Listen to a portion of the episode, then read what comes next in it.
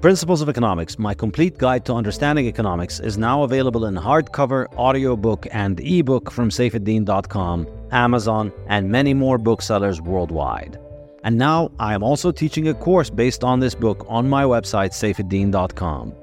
Principles of Economics will run the whole academic year from September to June and will have a new lecture every two weeks, as well as weekly live online discussion seminars open to learners from all over the world and from all walks of life.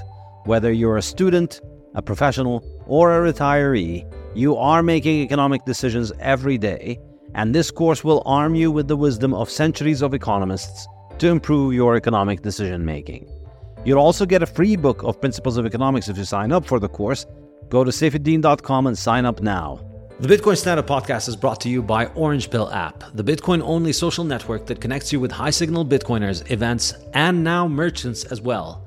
If you're like me and can't stop talking about Bitcoin, you know how challenging it can be to talk to the no coiners and how nice it is to talk to someone who gets you. With the Orange Pill app, you can find the Bitcoiners near you and they can replace the no coiners in your life. You can organize events and meetups with local Bitcoiners, and wherever you travel, you can meet up with local Bitcoiners all while being as anonymous as you like. So if you want to build your local network of Bitcoiners, find a Bitcoin meetup or merchants accepting Bitcoin, head over to orangepillapp.com to sign up or download the app from the App Store or Google Play Store and send me a DM so we can get connected. The Bitcoin Standard podcast is brought to you by CoinKite.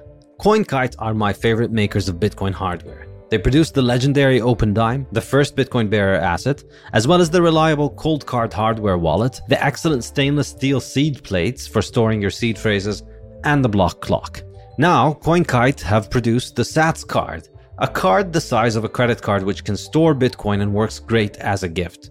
CoinKite have just produced a limited edition gorgeous Bitcoin Standard Sats card, which carries the Bitcoin Standard logo, and you can get it from coinkite.shop slash Bitcoin Standard. Use the code Bitcoin Standard to get 5% off your purchase.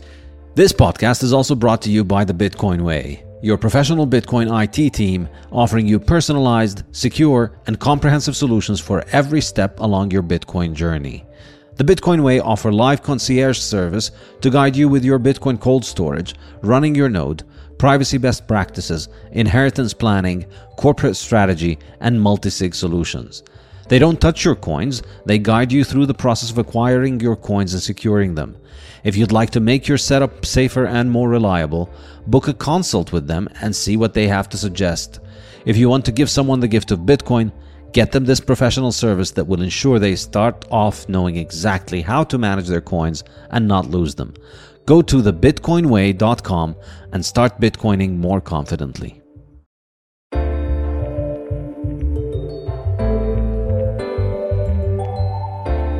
Hello, welcome to the Bitcoin Standard Podcast Seminar. Today's episode will discuss the political economy of corona hysteria. We are going to be discussing the uh, economics of the damage that has been done uh, over the last year as a result of this pandemic and the reaction to it.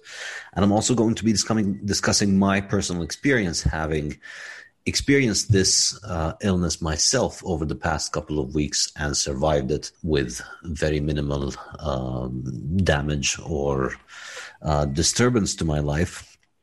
And I think um, we're going to. I'm going to try and contrast between the personal approach of individual approach of trying to uh, achieve health between the individual approach of uh, health, individual approach to health, and the collective public health approach, uh, which has been the dominant reaction all over the world for this uh, pandemic or around the world in that there has been an enormous increase in the focus on public health measures in order to stop the spread of the disease and a focus on epidemiology as a way of understanding the disease rather than a focus on individual health. And I think this contrast is uh, quite instructive. And also, later in uh, the discussion, we're going to be joined again by uh, Philipp Bagus, who joined us in the last seminar where we discussed deflation. Uh, just the day after that seminar, um, he published a paper with a couple of co-authors on the political economy of mass hysteria, and I thought that paper was extremely interesting as a perspective on the economics uh, and the economic incentives that shape political behavior and political responses to to a, a health emergency like this. So we're going to hear from Philipp a little bit later, but first, I think I should start with uh, my personal uh, experience with uh, the disease. I got it a couple of weeks ago. I was pretty tired for a few days. But really, the net effect that I would say it had on me is that it led to a around a 20 30% increase in sleep for about three four days and a 20 to 30% decline in productivity. Basically that was the result of it. I was tired. I was um, not feeling too well. I slept a lot um, but i got over it pretty quickly and returned to normal in about uh, a total of a week to 10 days probably was when I was uh, back to normal. So I think in retrospect, um, looking back at it, it's absolutely astonishing to think that the entire world has been disrupted massively and millions and maybe billions of people around the world have had their livelihoods ruined in many ways because of an illness that has effectively uh, been like a um, just a bad illness over a couple of weeks. That was really not uh, something so uh, drastic or so harmful to me. I think overall the health impact of the disease, having had it myself and having seen several people who had it, and having read a lot of studies about this topic, it seems quite clear that the impact of the illness on people is largely a function of their of their health and their immune system and their metabolic health. And so there are a lot of studies that show enormous and very high correlation between uh, metabolic health and, and, the effects of this disease. And so we see this over and over and over again in many different kinds of statistics. And there's a whole bunch of articles that we could uh, share. And I'm going to be sharing one right now on the screen the studies that have been done in uh, um, New York and in um, in China, several studies have found, and, and and there was always a substantially increased risk of ICU admission, of serious complications, and of death in people who had um, essentially obesity. And um, age, of course, was the other factor, but obesity was uh, a very important one in New York, it was very clear that uh, from the data there that the it, it, was the biggest risk factor in coronavirus hospitalizations after age. From Italy, data as well from Italy, and this was uh, uh, this was pretty obvious early on. Also, there was a very strong correlation between obesity and um, the deadliness of the outcome.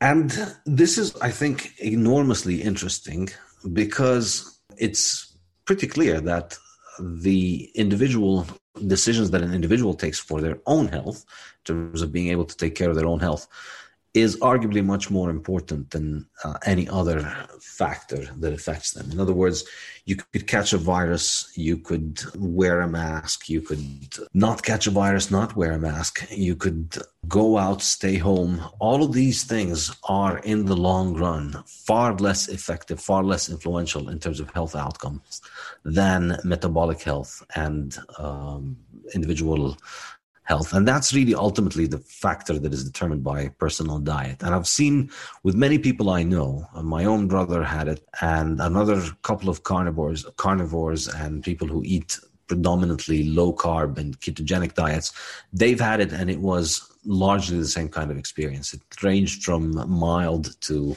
a little bit uh, annoying, but you don't hear about serious complications with people who were uh, metabolically healthy. It's extremely, extremely, extremely rare. Uh, largely, the uh, you know the, the, serious complications happen to people who have serious medical conditions as well. And so, in this regard, it's absolutely astonishing when you think about the fact that from a year until now, the public health measures that have been taken around this issue none of them has had anything to say almost about uh, metabolic health and about diet, which is enormously important as an outcome and enormously important as a determinant of personal uh, health and uh, the strength of the immune system.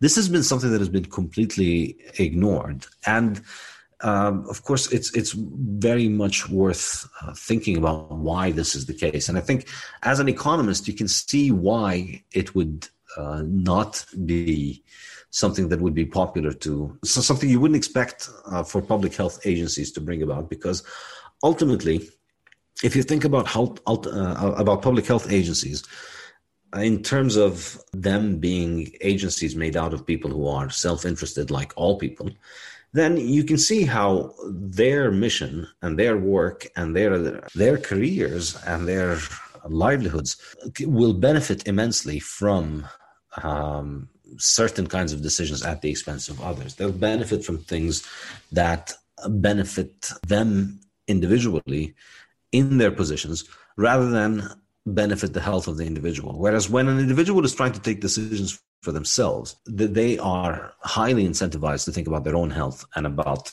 how to really uh, improve the outcome for themselves.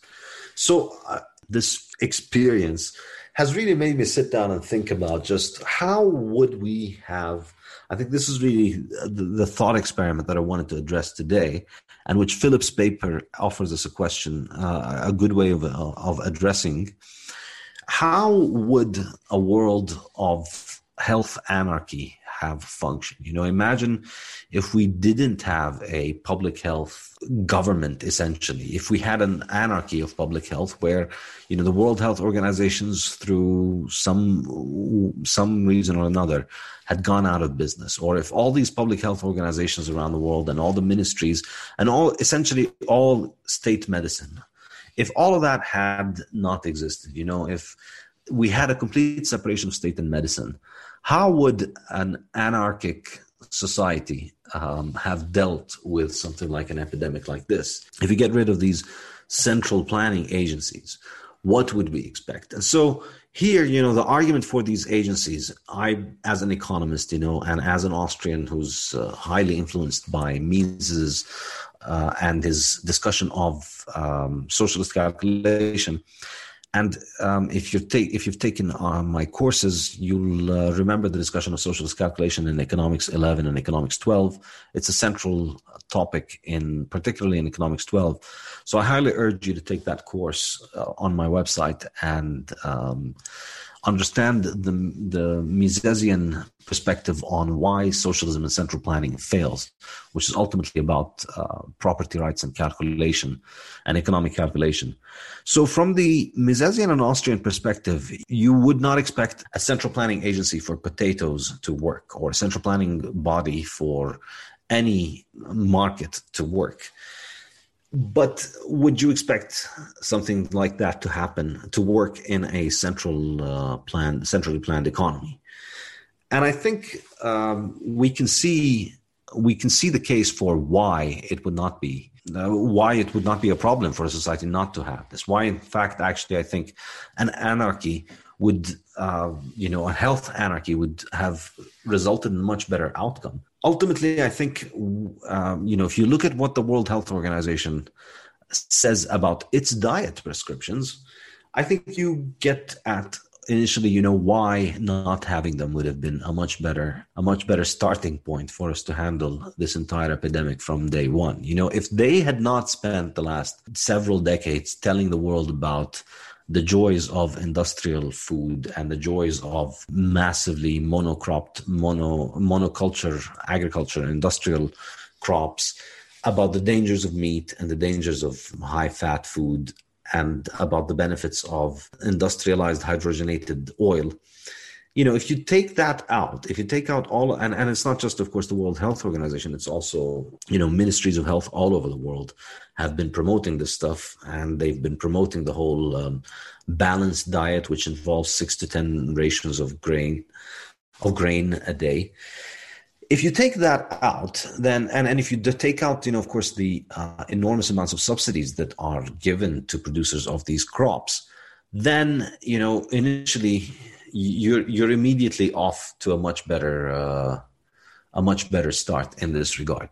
It, just the fact that the world has not, if the world had not had all of this industrial junk shoved down its throat over the past few decades, we'd all have been in far better metabolic health today, and we'd all uh, be able to handle this much better.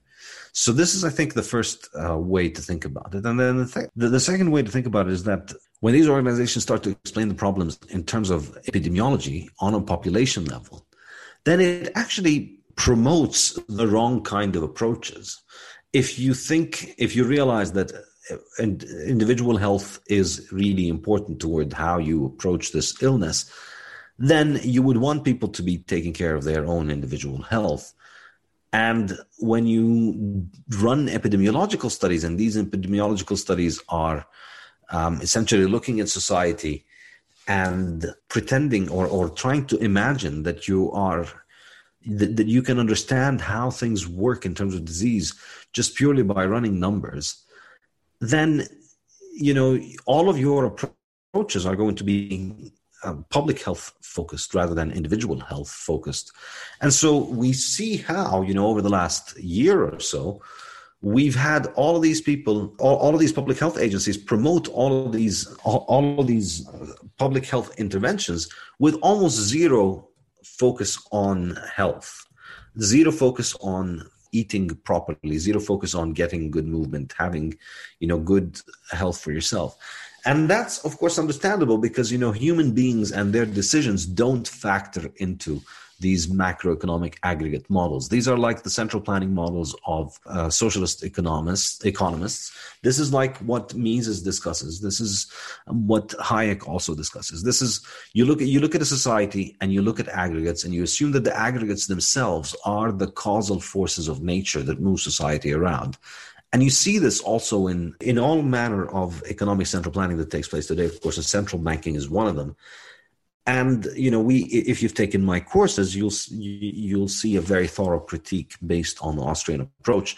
And i see no reason why this critique can't also apply to epidemiology. And i think it's it, it also applies to the pseudoscience of epidemiology which is exactly like macroeconomics because it pretends that the causal forces in society are these uh, are just these aggregates across population rather than um, individual decision making. So immediately, you know, the focus all over the world has been toward public health solutions rather than individual solutions. And so these, of course, are much more conducive to the mental models of people in public health agencies, central planners of health, and also more conducive to their own self advancement. You know, if you're the one who's being, um, you know, if, if you're the one who's being able to decide which businesses can operate and which don't operate, it gives you an enormous amount of power in society. And so a lot of people are going to jump on these issues and try and emphasize them. And so what you get then is the central planning of these decisions, which is highly uh, ineffective because central planning fails because it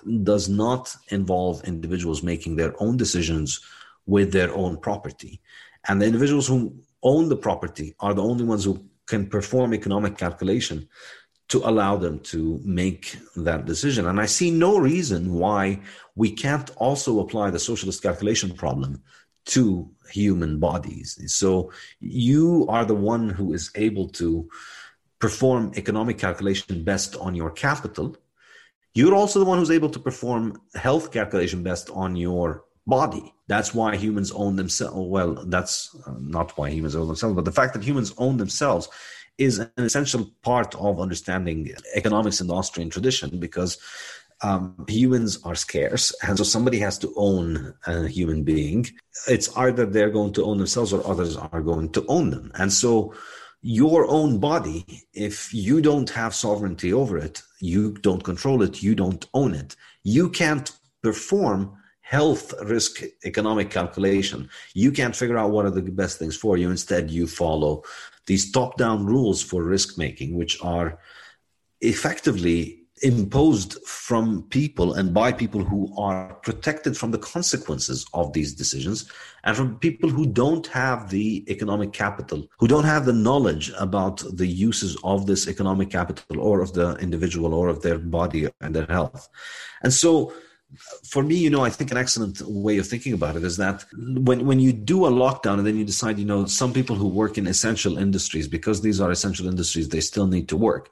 Well, some of those people who work in essential industries are at a lot of risk, and so you're just forcing them to get out and meet with everybody, say delivery drivers or uh, grocery store workers or um, people who work in uh, any kind of industry that's deemed, deemed essential if the decision comes up from above that they have to work because their industry is essential, well, they end up interacting with more and more people and they end up being much more likely to contract the virus. Whereas if if, if it was an individual decision, many of those people would decide to stay home, take time off from work, to have somebody else fill in for work for them. And you would naturally end up getting an arrangement where people who feel that they are able to take the risk, that they can take the risk, that they need the work, they would be the ones who are more likely to be going out and working, whereas the people who don't would stay home, regardless industry is uh, more uh, essential, you know, because then the essential people who are at low risk in the essential industry will work and then others say from who are low risk from other industries might move to that one. These sort of things would happen in a free market if people had the freedom to make their own decisions. Ultimately in a free market and in, a, in, in an anarchist system, in a, in a health anarchy system, what would happen is that individuals are free to make their own decisions with their own bodies and with their own with their own economic decisions, and so they can make their best estimation of what works best for them. So, if you look at all the many people whose livelihoods have been destroyed over the last year, many of them are pretty healthy people, and they can, um, you know, they can take the illness and survive it and carry on. And so these many of these people, you know, would have been happy to get on with their lives normally because the risk of staying home, you know, in terms of financial uh, destitution, losing your job, losing your home, the risk of um, losing your using your income and livelihood can actually be a far bigger risk for a lot of people than catching this virus. And I think the majority of young people and the majority of young people, particularly people who are in good metabolic health, have very little risk of suffering serious consequences from this virus. Whereas these are the people whose entire lives and their future could get destroyed. You know, the 30 year old entrepreneur who's been working on a business for 10 years, he could just have that entire thing wiped out because of a risk that is very low for them.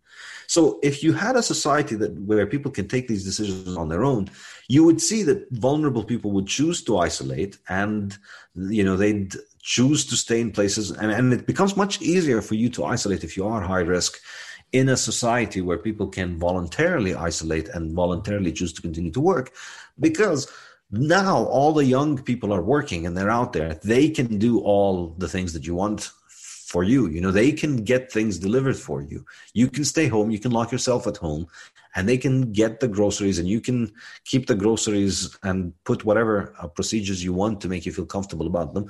But that's doable for you. A, a very high degree of isolation is achievable if the rest of society can function because then the rest of society can uh, contribute. On the other hand, when you centrally plan the health outcome, when you force it on people, then you're forcing people who are at high risk to continue to work, and you're forcing people who are at low risk to stay home and suffer the economic consequences of it. So this is one aspect of how I think a, a, a a free society would handle this as opposed to a place where you have all these um, public health dictatorships, which is what the world is becoming right now. Instead of epidemiology, we'd have um, you know people looking at the individual health aspects and trying to minimize their own risk. And I think another very important um, development would be in terms of drugs. I think it's uh, you know in a in a free society, what would happen is anybody as uh, anybody who starts witnessing good results with a drug would publicize it and then you'd see a growing amount of people who are adopting this and you would see it become more and more widespread. And we saw something like this happen with uh, two drugs over the last year hydroxychloroquine and uh, ivermectin in particular the two ones that i've read the most about particularly hydroxychloroquine and I have to say, when I got sick, I, I took uh, hydroxychloroquine and I immediately felt an improvement. I took it, I started taking it on like the second or third day when in which I was feeling sick. And uh, that's when really things changed. I, I genuinely felt that it changed um, and, and made things much easier. Uh, and I think the evidence for this drug has been absolutely overwhelming. The amount of evidence that has been shown. And recently we saw some studies that looked at the rates of um, coronavirus infection among countries where uh, this was considered a standard of treatment versus places where it wasn't. And there's an enormous difference. There's an enormous difference in outcomes. And it's just uh, another one of these many, many, many data points of, uh, you know, you hear them individually and you hear doctors talking about this from all over the world. And you see these comparative studies. And then, of course, you may remember we had earlier in one of our, the earlier podcast uh, seminars we had here, we had Dr. James uh, Todaro, who came and spoke to us about uh, his work on this. You know, he worked on this and he um, publicized some of these studies, it was massively suppressed by the media. And eventually, um, there was also a study released in the Lancet journal that pretended to have data from all over the world about the use of hydroxychloroquine and found that it was harmful. And that study was retracted when the authors basically uh, admitted that they couldn't submit their own um, their own uh, that, that they couldn't submit their data. They had no data. Effectively it was clear they essentially admitted that the data was fabricated. They couldn't present the source of the data and the study was withdrawn. You know when people think about what public health you know why we need public health authorities and why we need public health central planning and why we need public health measures they don't think of this as being what public health authorities do but this is exactly what they did now because the economic interests don't economic interests of these organizations and their sponsors are not served by cheap effective drugs that can't be patented. This is an old drug that is already uh, whose patent is expired. And so nobody can make money off of this drug. It's dirt cheap you buy it anywhere in the world over the counter for $3, $5 or $10 or something like that. It's essentially nothing. If it was and it's it's something that's been tried all over the world for many decades. It's an old drug and it's been used as a preventative for malaria. Um, so it, we've got enormous amount of study on its safety and its secondary effects. So it's it's not it's it's not a harmful drug for people to be taking preventatively. It's not a dangerous drug by any stretch of the imagination. The only thing dangerous about it is that it's not um, it doesn't have a patent, so it's dangerous for profitability because any any drug company can make this. The, the formula is open source. Anybody can make the formula, and they can sell it for very cheap. And so, therefore, it's an effective and it's a cheap drug and I think you know the amount of evidence about it um, is overwhelming in terms of it's working, and yet since uh, March last year, Facebook and the World Health Organization and the major mainstream media and Twitter and um, all kinds of social media and YouTube, of course, have been taking down videos and posts uh, mentioning this drug. On the other hand, if we had an anarchy, if we had an, an economic system, you know, or a health system where there was no central authority that gets to decide um, what people need to do, if you had that kind of world, there would be no authority to go around and ban doctors from talking talking about this drug. So we, we get so many people talking about it all, all over the world. Eventually, more and more people try it, and we start seeing more and more benefits. And if you think about just how much how much concerted effort went into not promoting this drug versus how much effort goes into promoting other measures which involve much more money and power for these organizations, you can see why this heads in that way. In that there's more money for these organizations and their sponsors from expensive interventions. There's not an incentive. There's no champion in the organization that's going to push for a cheap drug. There's no lobby that's going to push for tell people to eat meat and exercise and get sunshine. But if we didn't have these organizations and we just had uh, doctors on the internet, doctors on the internet will get on Twitter and Facebook and YouTube and will post videos and they'll try things and they'll weigh the evidence and they'll weigh the, the risks. You know, should we give this drug or should we give that drug? And what are the downsides of taking of somebody to, who's beginning to show symptoms to take this drug? And I think this is really the key thing in countries where this is uh, this drug has been administered as an early treatment, it prevents serious complications from taking place. Whereas in places where they don't administer so the serious complications take place, people get taken to hospitals, and then um, you know bad things happen. So it's an early form of prevention that is very cheap. So there's not a lot of money to be made from it, and in a in a, in a centrally planned economy, this kind of um, this kind of intervention doesn't really benefit anybody. So in a centrally planned health system, this doesn't really benefit, and so we don't see much much benefit for it. But we see a lot of benefit. Uh, we, we we see a lot of lobbying and pushing and imposing of things like lockdowns and mandates on taking uh, vaccines and telling people who can leave their home and who can't and all these ways of centrally planning the health response of individuals that don't really optimize for the uh, wellness well-being of the individual in my mind and i think philipp has just joined us right now yeah actually before we get to that daniel just posted something saying um, Hydroxychloroquine was approved for medical use in the United States in 1955. It is on the World Health Organization's list of essential medicine. In 2017 is what it was the 128th most commonly prescribed medication in the United States with more than 5 million prescriptions.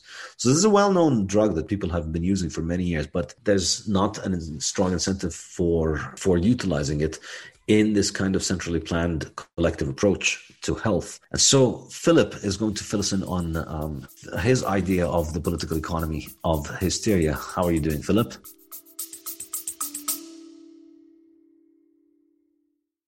The syllabus for my new online economics course, Principles of Economics, is now available on saifedean.com.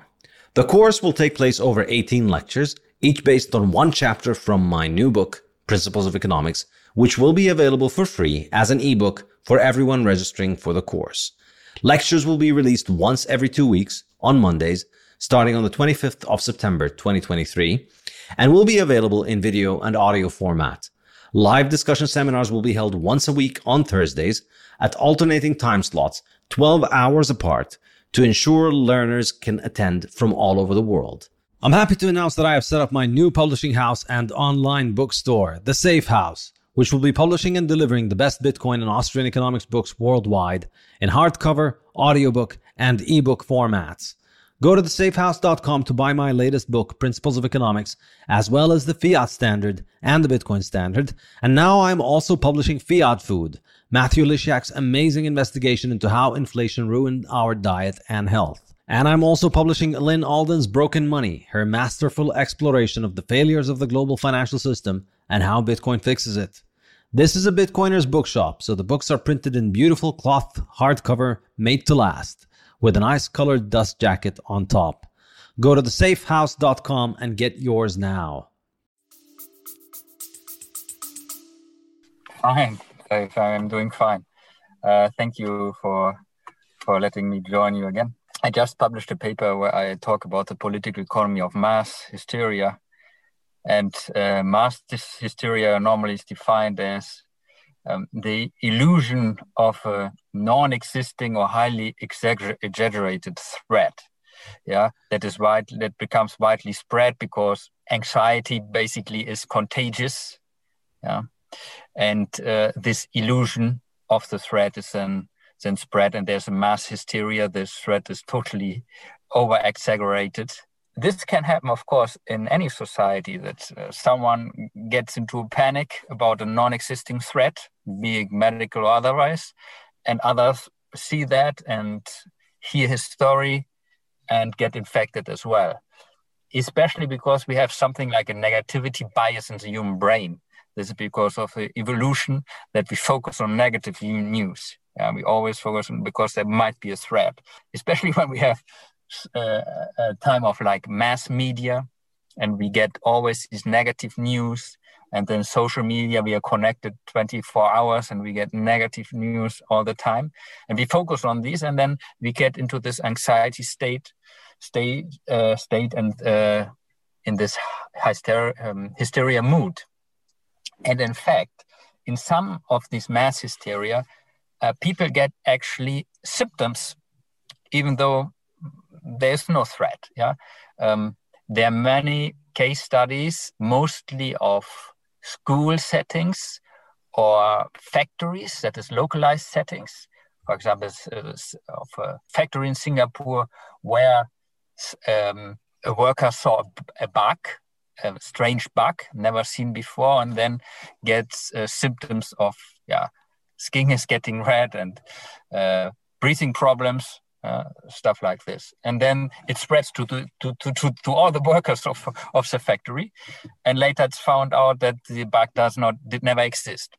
So, uh, and there are many, many cases that uh, show this, that, that this actually is possible, that in a mass hysteria, people get symptoms of something that does not exist. It's just in, it's just in the, in, in the brains, right? And most likely this is much more common than we think because there might not only the case that there is um, nothing like no bug at all and people get symptoms but there of course also that is the, the, the gray area where we have something like an epidemic but people get symptoms just because of their anxiety and because they imagine to have them. Yeah it's this is called also no, nocebo effect. That is the opposite of the placebo effect. In a placebo effect, you take a pill, uh, it's like a neutral pill, and then, then you get better because you think you get, will get better. With the nocebo effect is you think you will get ill, and you get ill because you think you will, will get ill. Yeah. So um, there's this famous case of a guy who wanted to commit suicide. He was uh, taking part like in an experiment uh, of a new drug and he was thinking he was getting a new drug and he was taking 29 pills of this new drug to kill himself but he was actually getting the placebo.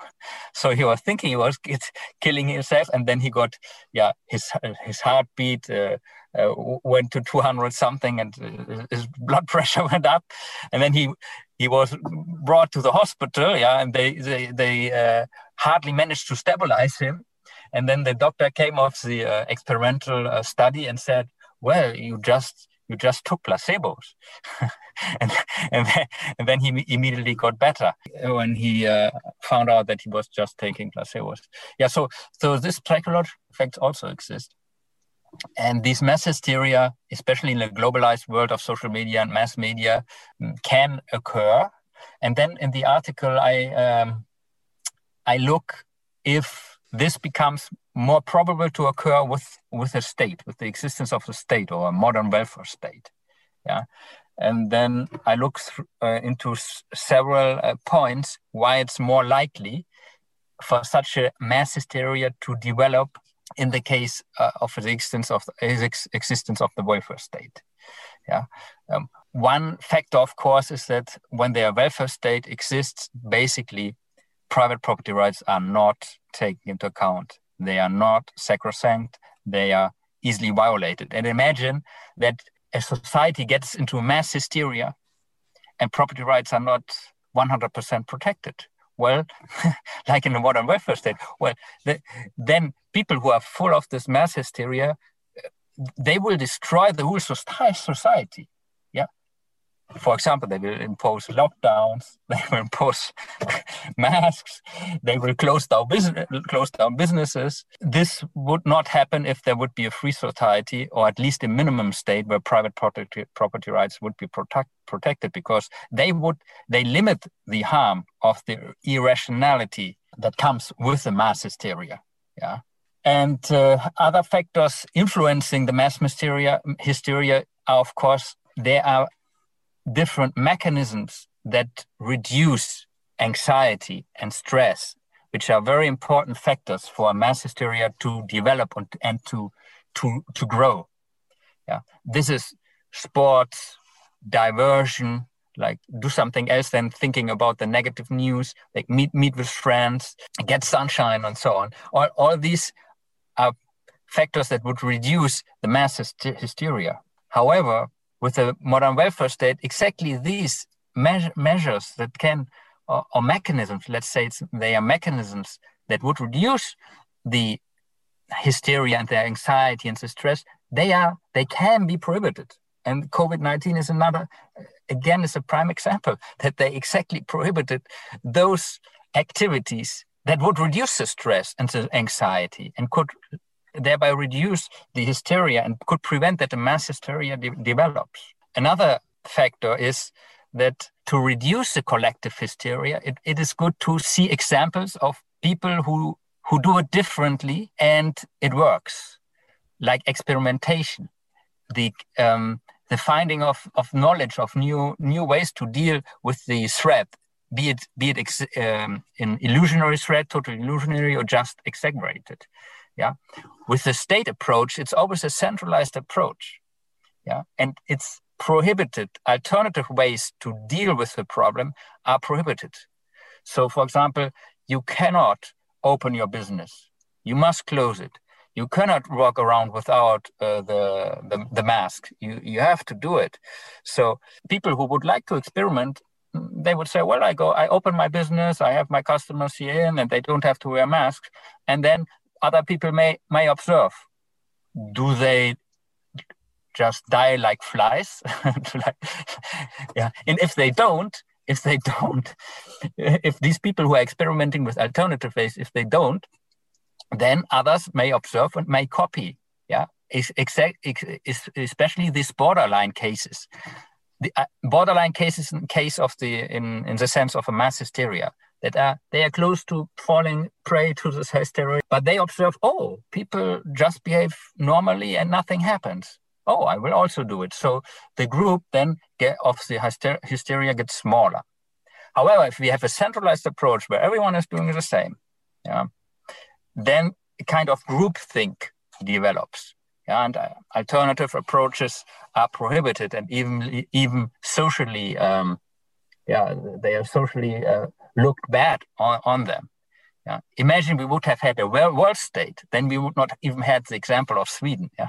So the, so we need this um, decentralized uh, approach where we can have experiments and discover the knowledge in the Hayekian way, which is the best way to, to deal with the threat, because it may be highly exaggerated. Yeah, if if we can't if we can't do this, if we can do not have this possibility of experimentation, then it's much more likely that that the mass hysteria develops.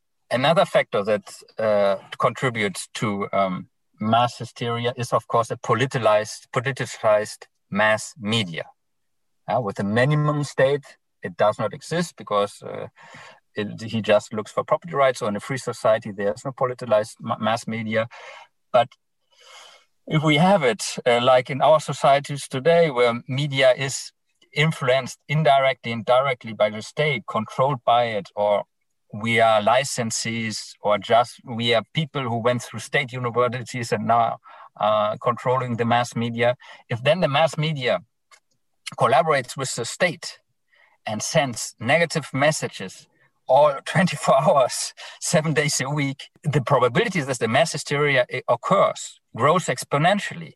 And if it occurs the intensity of the mass hysteria will be much stronger because psychologically it's it's the worst thing that can happen. If you get 24 hours negative news then the anxiety and stress level yeah explodes. Related to this is the fact of this there has been also studies on this. If we get negative information from an authoritative authoritative source yeah this is especially harmful for uh, our stress, or especially stressful. So when something like Fauci says that there's a deadly virus 10 times more deadly than the, the normal flu, this really threatens people and produces anxiety. In a free society, no Fauci would exist. I mean, he would exist, but he would not be given this platform. He would not be in Congress uh, and, and, sending message out of Congress, and then people think, oh, uh, the state is responsible for public health, so, so, so this must be true. This is a high authority, and therefore uh, I really better put on the mask because he says so. Uh, this is another factor that makes it more likely for a mass hysteria to develop. Uh, this uh, state authority. A lot of falsities, but there would be free market competition between them in that um, anybody can present their ideas and people get proven through a track record of their ideas. And you know we wouldn't have these 30 40 year government bureaucrats who have been um, you know in these jobs where they write their own uh, research grants and they write their own budgets and they give their own and they give themselves their own salaries. And essentially there's no market feedback on them in, in you know this is this is uh, this is like an attack vector against the normal functioning of scientific society. When you think about how a free society would handle this it would be you know everybody is free to say whatever they want and uh, people are free to listen to whoever they want. And this kind of free marketplace of idea will produce and will come up with uh, effective solutions. As we saw a lot of doctors on the internet are where um, were, were prescribing from a year ago,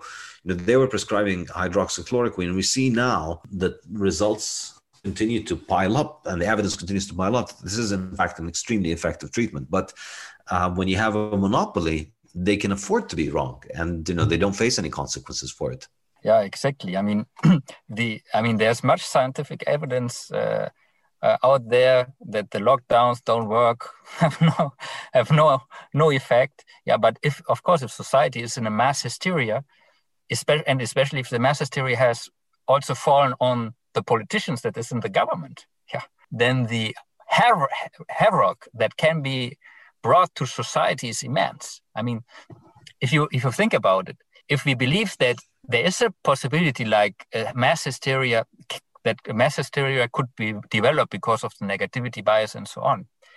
Having an institution like the state is very, very dangerous. It's very, very dangerous because imagine that the mass hysteria takes uh, hold on politicians, on the government itself. They will do measures that will do immense harm on the society. And this is exactly what I think has happened or is happening right now because this and now let me add the, the next factor which is fear. Fear is used as a political factor. Yeah. Governments rest on fear on fear uh, they rest on the narrative that governments protect their population from threats being foreign threats or health threats or poverty threats whatever yeah.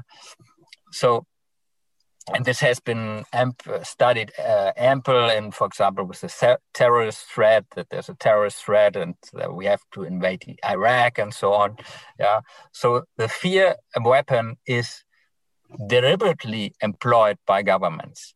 Yeah, without the existence of the state, uh, this would not happen. Yeah, but when the state exists, then this fear factor can be employed, and actually um, there has been a paper uh, leaked out from the German Ministry of the Interior uh, back in March 2020, where 20 or 10 experts actually recommend the government to instill fear in the population. yeah, yeah, and wow, where they have um, several methods. One was to emphasize that people would die from COVID through uh, breathing problems, which is like a a basic fear of humans of dying in this way, and it provokes a special special anxiety.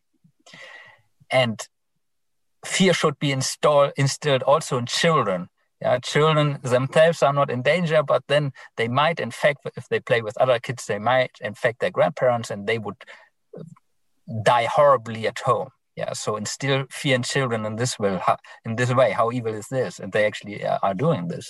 And the third third way was to emphasize possible future long-term negative consequences of covid so that in the long run long term maybe you will suddenly die of something. So these experts recommend, recommended the government to do this yeah? So this uh, and this leaked out. So this is totally uh, um, yeah public right now with, without without without government who would scare the population really? Yeah exactly exactly. So um we need a government. Checkmate anarchists. Checkmate anarchists. This we we've just completely disproved anarchy as an ideology because without government you know nobody can scare the population. Yeah and lastly there's the point that the cost of the wrong health decisions public health decisions can be passed with the state to third parties. Yeah, um, the politicians ha- have an have like an asymmetric asymmetrical payoff. If they underestimate a threat, yeah, and if they say no, it's not harmful, and then something threatful comes, then they will lose elections.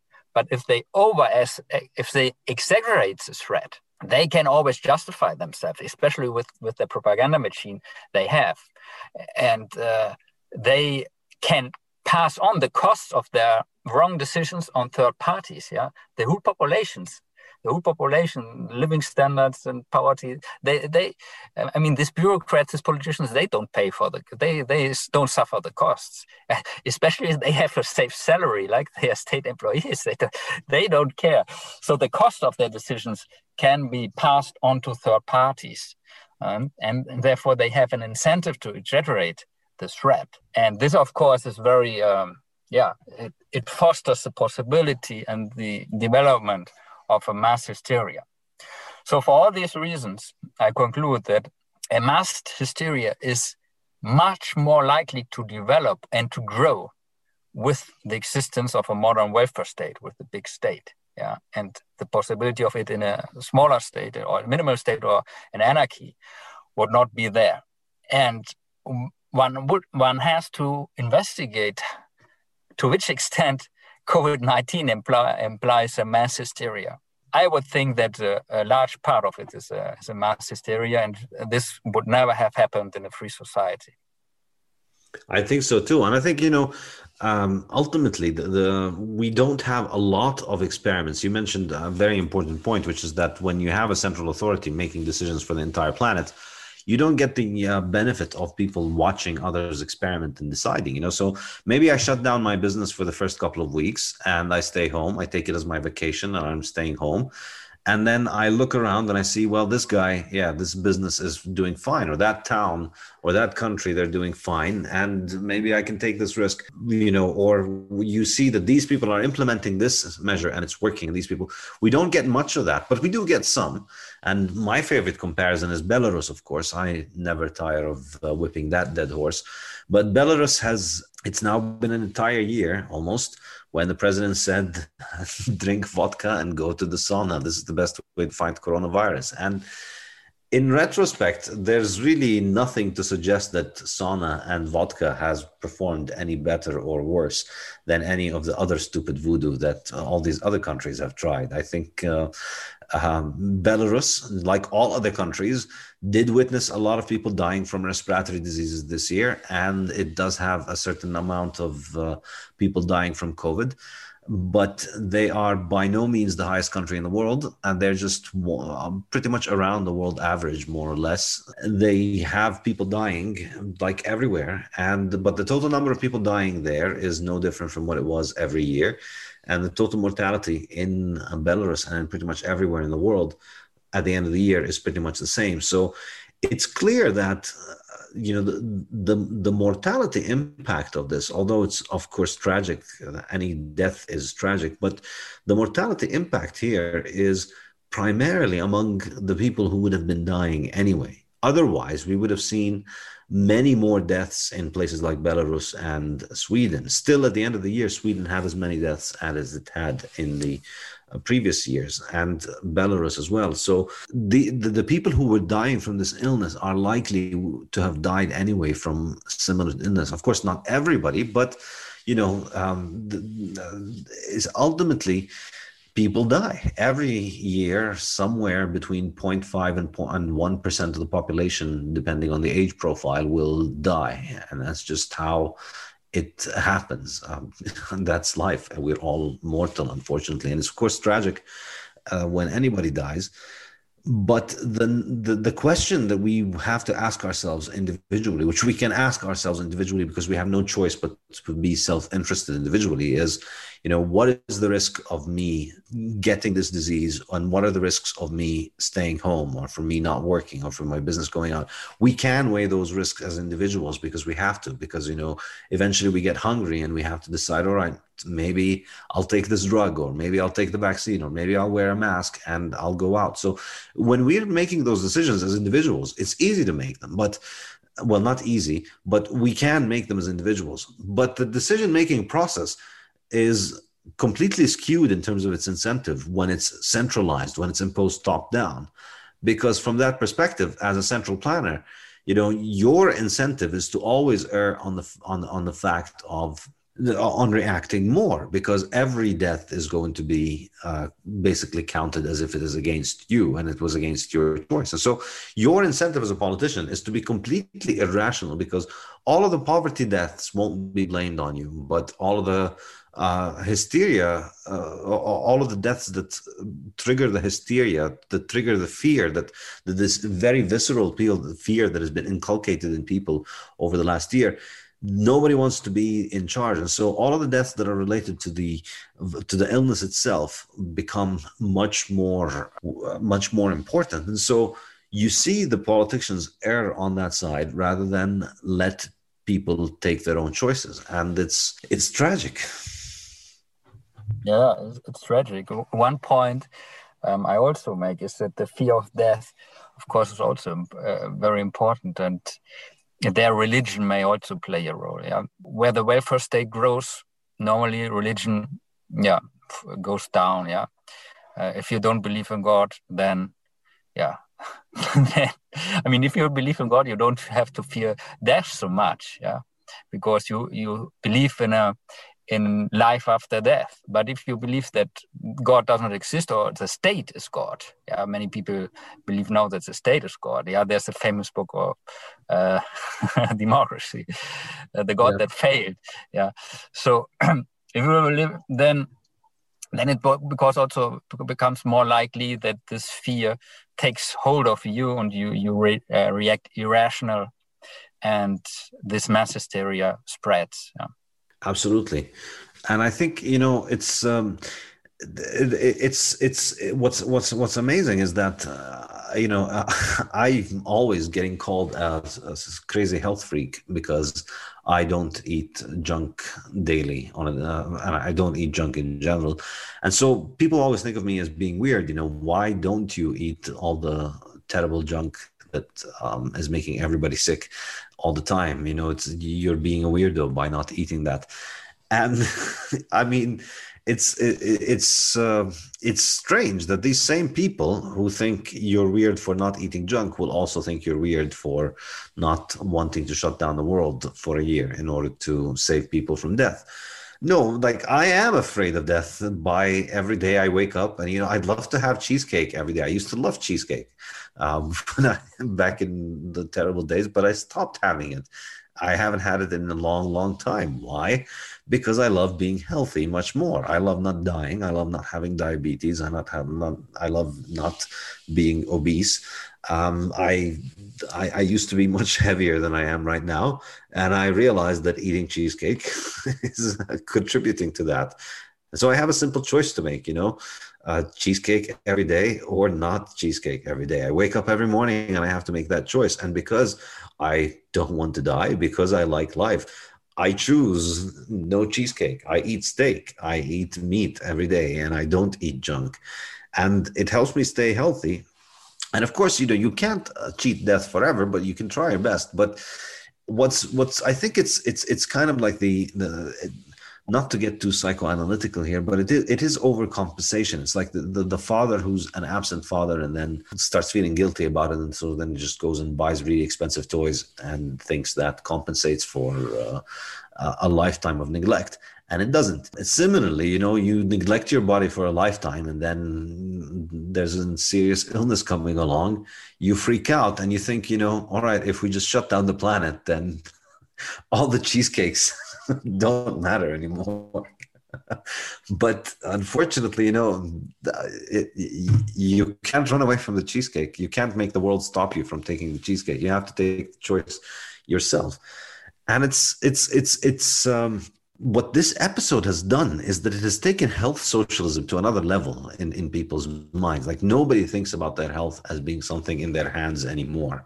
Nobody wants to diet. Well, not nobody, obviously, but you know, in the last year, it's very common that people are talking about how, you know, um, it's the pandemic. And so, of course, we're having Haagen-Dazs and chips and uh, cheesecake all day um, because we're at home. And so, you know, people just let go because it's an emergency. And so you don't have to take care.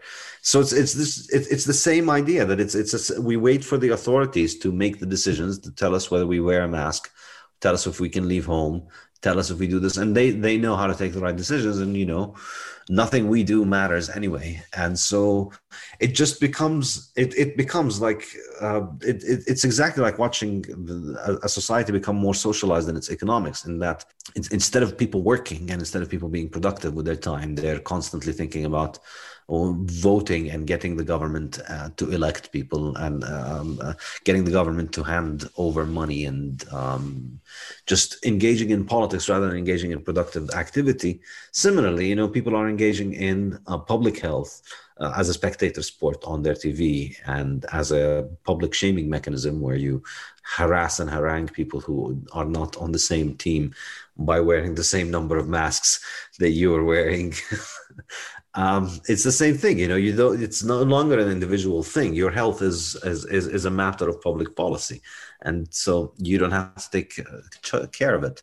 Yeah, it's almost like war. No, you, you are you're fighting there against. Uh, or the state is fighting for you, and you have, you get all every day you get get the informs from the front how many people were infected, how many soldiers, soldiers died, and the uh, the general Tsar um, that who supposedly who has all the expert power and knowledge needs, of course, all the power he has. I mean, this happened.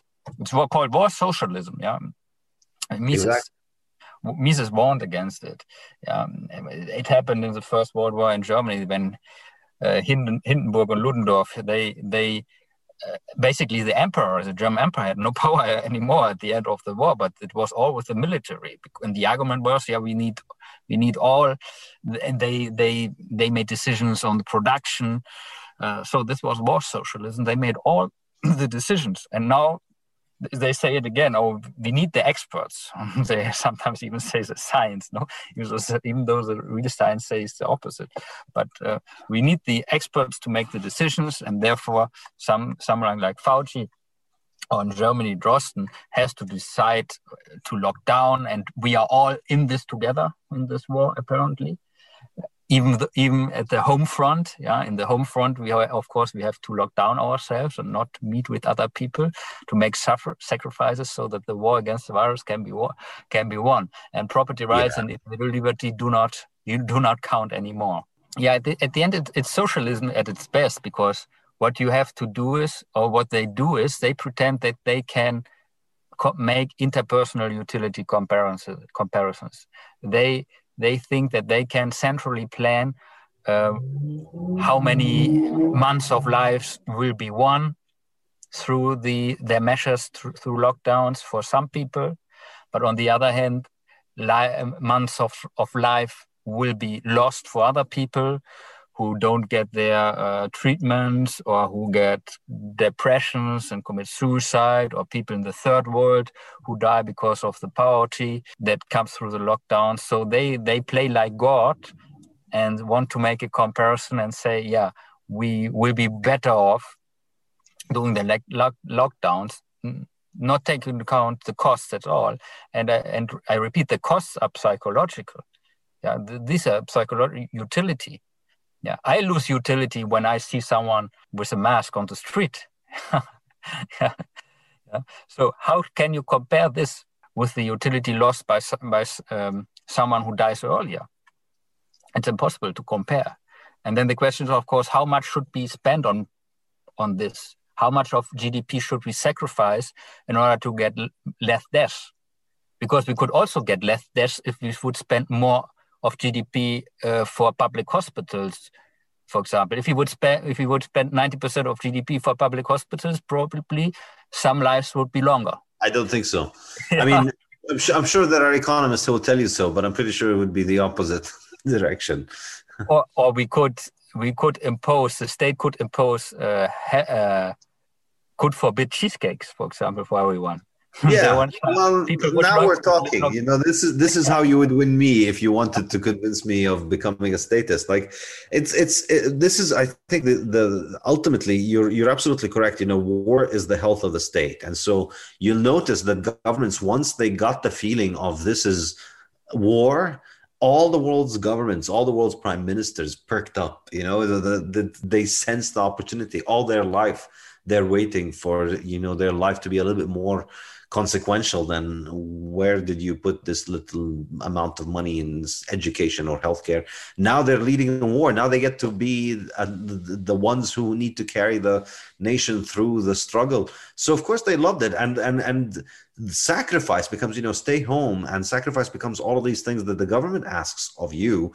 Somehow nobody's asking you to sacrifice cheesecake you know? Nobody's asking you to sacrifice for your health. Nobody's asking you to actually think about the sacrifices that can make a difference, which is what would happen if it wasn't war. If it was every man for himself, if we had health anarchy, this was the thought experiment that we started with today. You know, how would uh, anarchy, uh, a world of anarchy, a world where, you know, there's no World Health Organization, imagine, and no public health organizations in, in, a, in that kind of world, people would have to carry out their own risk assessments and the risk assessments would uh, I, I am confident without a doubt you know for the same reason that uh, cars are made better in, uh, in, were made better in western germany than in eastern germany. There's absolutely no question that if you allowed a free market in determining what we do with our health people would figure it out. You know people who come up with bad ideas whatever those bad ideas are bad drugs or um, bad uh, rituals. May if sauna works, or vodka, or masks, or uh, COVID, or hydrox COVID vaccine, or hydroxychloroquine, all of those things, you know, in a free market, anybody can try, and um, you know. Uh, people don't have to learn. If they don't learn the right lesson, they're weeded out of the gene pool um, and and but in that kind of world people would learn much more quickly. People would very quickly adopt what works because they'd see evidence for it working. And um, the, the, they would have personal responsibility in it. But we don't have that unfortunately. Important here is also the uh, living standards for for life expectancy. Know, if you look on the historical data the life expectancy for rich people within one country, but also between countries, yeah, richer countries, their life expectancy is longer.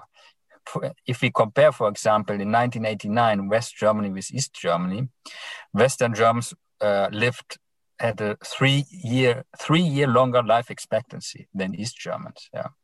So what we are doing now, we are instituting uh, health socialism worldwide, reducing tremendously living standards.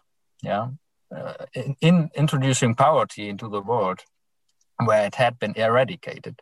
And this means that uh, life expectancy will fall. There will be ma- maybe for everyone one one month uh, months of life expectancy has been reduced due to, due to this. Yeah, of healthy people, of people who are 20 or 30 years old.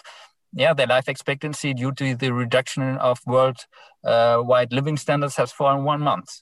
Yeah, and at the same time, the average death age of COVID in Germany is 84 years. yeah so which is actually higher than the life expectancy uh, of people so so the average death of, of covid in germany is at an age higher than average life expectancy so um, yeah, it's absolutely and, insane when you think about it. And you think, of, you know, um, even further for children.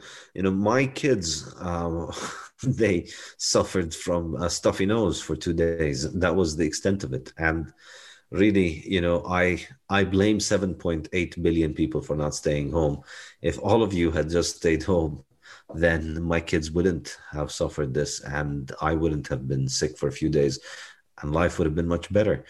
Um, it, it, it's insane to think about it that these kids you know young kids are not getting a normal life which is it's it's a scary thought experiment to think about it that all of the world's seven year olds and eight year olds and nine year olds and 10 year olds have spent the last year essentially um, stuck to TV screens eating junk food. Almost, well, not all of them junk food, maybe, hopefully, but dealing with screens rather than dealing with actual children, with other children, which is it's it, it, we've never had anything like this. Like I mean, if it's it's something if if you did it to one child in a town, you know, I think you would notice a very big difference between their development and their, their peers. You know, if you made a seven year old spend a year at school uh, at home um, where they didn't get to play with any kids for a whole year, I think it would make a difference in their development, most likely. It would be a serious impediment to their normal development and growth. And it is it has been a struggle for children all over the world, and it's been a struggle for parents to get their children to play with other children. And if you look at the risk for children, it's, a study has been done, and children are more at risk from dying from being hit by lightning than they are from dying from the coronavirus. And this, the numbers have been run.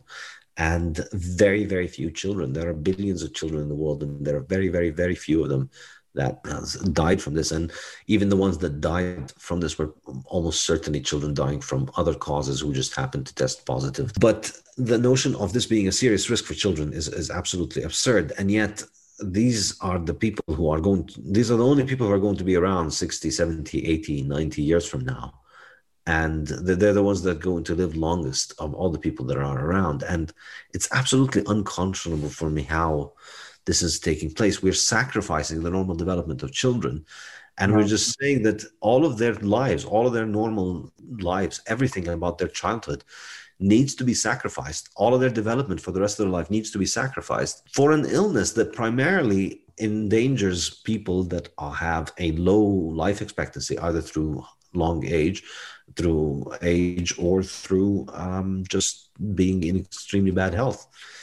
It's it's it's absolutely amazing. Um, as opposed to you know let the children live their lives normally and um, have the people that are at risk isolate. Yeah, it's like the old old politicians are sacrificing the future of the of, of, of our children yeah? How selfish is this yeah?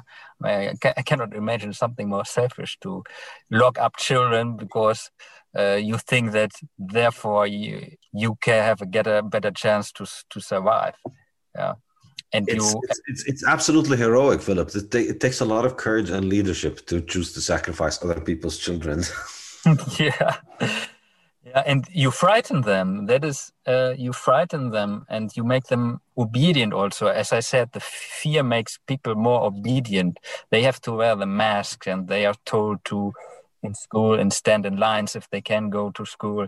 And politicians stop them in the street when they see them, or at least we were stopped, for example. I, with my children, were stopped in the street uh, by policemen who told us, oh, we are not allowed to go out with children, only with the dog, but not with children. Um, oh, wow. So, yeah, and so so so um, next day I thought, well, we go again with the dog. We again go out again. But they said, no, we don't want. And why did they not want? Because they were afraid of the police. It stopped them once, and then they were, yeah, they were they were afraid to go to the street again. You know, we had a harsh, hard lockdown in, in Madrid, and we are not we were not allowed to go only to groceries, so we could not go for a walk uh, with children. With dogs, yes, but not with children. so. Uh, so yeah, we don't know what will be the long this traumatic experiences.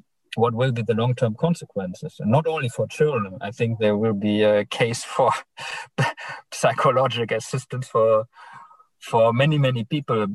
Because one problem we have here is in Spain, for example, that people are too afraid to let their children play with our children. For example, yeah, they're too afraid. They don't want to meet up. Uh, and uh, I can tell you another story that I during the lockdown I went running even though even though it was forbidden. And the second time, unfortunately, I was stopped by the police. Yeah, and wow. uh, yeah, the police said, "Well, what are you doing?" I, I said, "Well, I'm I'm I'm running. Don't you don't you see? I I, I want to do something for my health." then, then, he said, "No, uh, you are not allowed to do that." Uh, and I said, "I'm just uh, using my constitutional rights." And then he said, "No, in in a in an alarm state." Uh, state of alarm, you're not allowed to. You don't have uh, basic rights. Yeah yeah, and then he he sent me home again, and I asked him then I can have I to go to go slowly back home or can I run? And he said, oh, I don't care, just run home, and then I ran home. but uh, so this was, and the other experience was when I ran when I was running down there. Yeah, it's like 300 meters to go to the open field from our house, but in these 300 meters, there one there was a woman shouting up from the third floor to me, sinvergüenza, which is like shameless. It's a it's, it's just like a uh, yeah, it's an insult, a bad insult actually. So this woman was actually thinking that because I was running on the street, no one, no one else was there. I was killing people. Yeah? she was like screaming, shameless, uh, sinvergüenza. Yeah. Um, so people got so yeah brainwashed and scared that they behave totally irrational. And if these people, what will their future be? Will they ever be able to live a normal life again? this is the question. I think the psychological consequences of this will be will be enormous and, and very tragic. It's um, absolutely um, incredible. Um, people uh, people forget that we've had viruses, you know, all throughout history, and we've had uh, we've had these things happen, and they will happen again. And we've had illnesses and we've had sicknesses, and this notion people seem to be treating this as if it's just going to change humanity and change human life, and it, it, it, it it's it's absolutely insane. It's it's really the fear that is driving them to do this. Yeah. Um, Saif, I have to leave you because my son is uh, finishing his soccer training right now. So, so thank I'm you very much. Can, I'm glad he can play. I'm glad he can play. Hopefully, they, they keep him uh, practicing before they cancel football entirely all over the planet. Yeah, yeah, yeah. Thank you. He has to wear a mask, which is totally ridiculous. But oh wow, yeah, I've heard about that. Okay, so so thank you again uh, for ha right. having me join you and uh, enjoy en enjoy the day. Have a good day. Bye bye. Yes, thank you. Have a good day. Take care. Bye. Bye. Take care. Yeah. I was just about to say the mask thing, but I thought no, that's that's too stupid. There's there's no way. like as a joke. What is it? I was about to say, oh, does your kid have to wear a mask when he's playing playing football? But as a joke. No, they, they I've, I've heard of a lot of kids who have to uh, wear masks in um, music class and sports class. It's absolutely insane. It's absolutely insane.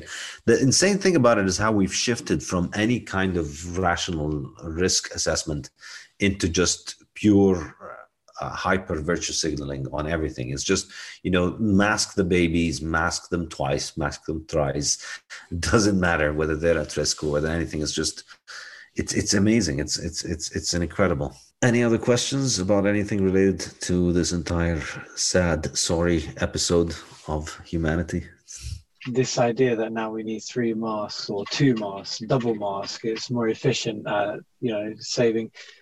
Doesn't you know if if COVID spreads air, is airborne um, and doesn't it not really matter if you use two or three? Because it can literally go all across your face. You know your face may be covered uh, with the virus and is supposedly uh, putting even another third mask supposed to protect more. No it doesn't no uh, i said i don't see what's what's the uh, point yeah, I think, I mean, ultimately, the sad thing is that if you can breathe, if you, as long as the mask is not suffocating you to death, then it's not going to stop it. It's not going to stop anything. It's, uh, if you're still breathing, if you can still breathe through it, then it's it's it's really psychological. And i think the only way that it would work is if it had a filter um, or if it was it was completely uh, locked off to the point of suffocation. But other than that there's very little evidence to suggest that this works, um, except in terms of, um, except really in terms of just people want to believe that it works. I could, and, and and if there is evidence, you know, it's it's clinical evidence that they collect in a lab, but that's very different from universal day-long masking. I think this is what people miss. That if you're using a mask where you're just walking around, particularly cloth masking, which is just insane uh, you're walking around with a damp cloth on your face and you're breathing from a damp cloth and you're just hampering your respiratory system you're breathing in harder and dirty air and you're preventing your body from breathing out clean air it's just it's it's it, it's massively massively inconveniencing uh, your respiratory system it can't it, it can't possibly be helping your respiratory system to just impede it like that. And it's you know the, by any estimate it's it's it's nowhere near enough to uh, a good a good metaphor is throwing sand at a fence. Some of the sand will be stopped by the fence but you know it's it's not a very good defensive strategy from sand. But that doesn't matter. What matters is showing that you care and sacrificing. And people are losing their lives. And if you're not sacrificing then you know you are to blame I'd like to end this with what I think is probably the face of the hysteria for me. This man, I think, is the um, is really the best advertisement for what's wrong with the world. This guy, Doug Ford, is the uh, is the premier of Ontario in Canada, and um, he has implemented, you know, Ontario, if you've been following, they have had some of the most incredible uh, strict lockdowns and uh, business shutdowns. And um, uh, basically, Canada has, uh, in Ontario, businesses have been decimated, particularly small businesses.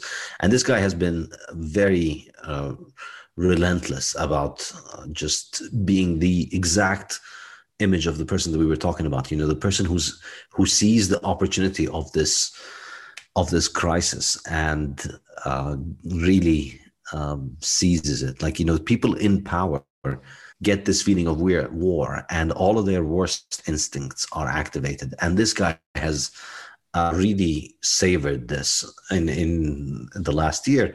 And he did this while telling people to stay home. And as you see in the video that i'm playing right now he's wearing a t-shirt that says we're all in this together. And he's of course massively obese himself. And he's teaching people what to do during the lockdown because you know you're at home and you're bored. And his idea of a good thing to do is to cook cheesecake. He, and there he is sitting uh, standing in his kitchen being filmed cooking cheesecake with buckets and buckets of sugar uh, being added to it and this is his idea of how he's keeping Ontario healthy. He's locking people at home and telling them to eat cheesecake while he destroys their business. And um, he's doing it shamelessly. There he is. He's cooking the cheesecake and he's giving people the recipe. This is this is what it means to have public health. This is for me the poster child of the economic health calculation problem. It's it's it's just completely separating the decision from the consequences. As you see you know he's uh, he's laying into the cheesecake himself and he really shouldn't. He's at serious risk. He should be uh, working out. He should be eating steak. He shouldn't be eating cheesecake. And he should definitely not be telling his constituents to be eating cheesecake. But here we are. This is this is this is i think the the, the best example of um, health central planning you get to the point where you have somebody who is extremely unhealthy and clearly at very high risk telling people to stay home to not move to not work out and banning them from doing it and, arresting them for working arresting them for leaving home arresting them for uh, you know the, even they've locked down beaches and gyms and all places where people go to get healthy. All of that is shut down but you can cook your cheesecake and he'll help guide you through the cooking of the cheesecake. I think this is this is really what you get when you get central planning. In your in, in, in people's minds, it's like with central planning, you, you can think about it as central planning is just this nice, beautiful thing where we have the doctors in charge and the doctors tell us what's good. But really, you just end up with a bunch of corrupt politicians um, making the most out of it while they can. And you end up with people telling you to cook cheesecake and stay home and hide from the sun all day and not move as a health mechanism, as a health health strategy. That's, I think, um, just Mises. That's just the calculation problem. It, it's very fruitful to think about health issues from this from this regard, where it's not about whether the thing works or whether the thing is effective. It's about whether it's good for the people that are um, in power. That's really what it comes down to. All right. Well, thank you everybody for joining. This has been a lot of fun, and uh, I will see you next week. Take care.